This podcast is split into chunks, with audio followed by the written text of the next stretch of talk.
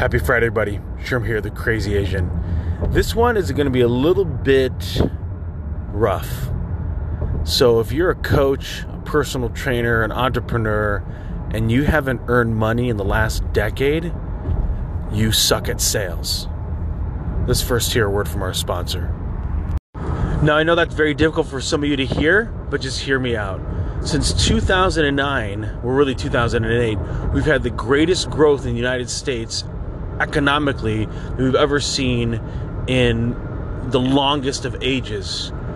It's literally we've broken records on the S&P 500, the Dow Jones. We've had amazing amounts of growth in the last 11 to 12 years depending on when you decided to start looking at the overall market. And we have unemployment that has been unprecedented for this long period of time. The unemployment rate is phenomenally low. Now, you'll still find people that are underemployed because they're not willing to take the risk of getting that other job or their skill set isn't up to par in order to transition to a different industry or a different role. But don't mistake that um, anecdotal experience with what's happening globally, especially um, domestically here in the United States economy. But globally, there's amazing amounts of growth, there's amazing amounts of wealth being made. There is um, wonderful abundance. So, for example, if you are an author and you are not getting your book sold, it's because you suck at sales. And with that, I, I will go back to a story that I remember um, I can't remember the person. I think maybe it might be Zig Ziglar. That the person said that they're an author, that they wrote this book, but they can't get anyone to buy it. And so his comment was, "Well, you should take a course in sales." And she was just absolutely um, insulted by that. Oh, but I'm I'm a I'm an author. Sorry, especially in today's world, we're hitting 2020 right now. You can self-publish and so, selling of your book, if you couldn't sell it to a publisher, that means you got to sell it yourself. Your publisher, a publisher, didn't see it of value. Now, if you didn't go the route of a publisher, the question is, why didn't you? Maybe you didn't know what you didn't know. It was a blind spot. But no, make no mistake about it. In one of the strongest U.S. economies that we've ever had, if you can't sell a book, then again, you suck at sales. You can't promote it on social media, again, you suck at sales and marketing. If you are uh, an expert, a specialist, uh, a coach, especially those life coaches that exist out there. We're in abundance right now. We're in growth mode. So when, when there's abundance, people are willing to spend. When there's a downturn in the marketplace, that's all of a sudden when people start pulling back on their on their spending. And so if you're not having clients right now in one of the greatest upswings in the marketplace in the US economy, then you definitely suck at sales, right? You have podcasts, you have LinkedIn, you have Instagram, you have Twitter, you have TikTok, you have Facebook to be able to promote yourself for free. It takes time for sure. But if you cannot acquire clients in the most vibrant economy, the question you have to ask yourself is how the heck are you going to make it when people are really questioning every dime they're spending in an economic downturn? When people start getting laid off, when unemployment goes from like 3.6% to 6 Remember, if you look at any um, Econ 101, a healthy economy has about 4 to 5% of unemployment that allows mobility within the marketplace. But we're not even there yet. And so, as you think about where you are, if you are an entrepreneur, and again, you're not making sales, online, offline, face to face, brick and mortar, food truck, it doesn't matter. If you are not making sales, then again, you suck at sales. And there's nothing wrong with that outside of the fact that if you know that you're not getting the results that you want, then you have to start doing something different the idea that you're gonna allow yourself allow yourself to just wallow in the mire because you already know the fact that you suck at sales. You already know the fact that as an entrepreneur you aren't earning income. Well now's the time to do something about it. Reach out to a coach. There are so many youtube videos about sales. There are so many books about sales. There is more than enough for you to be able to get better at sales at almost no cost outside of time And so that's where I'd say for any specialist, any personal trainer, um, especially with it being January, personal trainers should be booked like nobody's business. And if your calendar isn't booked, again, you probably suck at sales. Now, trust me, I sucked at sales. I did. And I read a, a, a ton of books. I actually got into sales. And so over time, you get better. But I'm telling you, if you are not thriving in the most vibrant economy that United States has had in decades, if ever, when you look at all the metrics of how you can stack up the US economy run that we've had since 2008, 2009 until now 2020, you are in a world of reality when the market turns.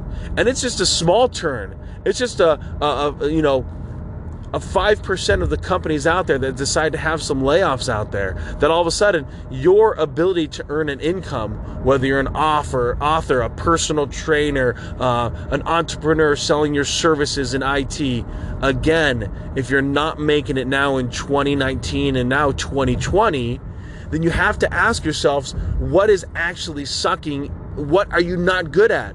And if sales is not what you're good at then you need to figure out how to get good at sales if you suck at your social media, do you need to do that yourself. If you suck at promoting yourself on, you know, um, on, you know, search engine optimization, should you be partnering with someone that knows how to do that? Now you might say, sure, I don't have the money for that. That's fine.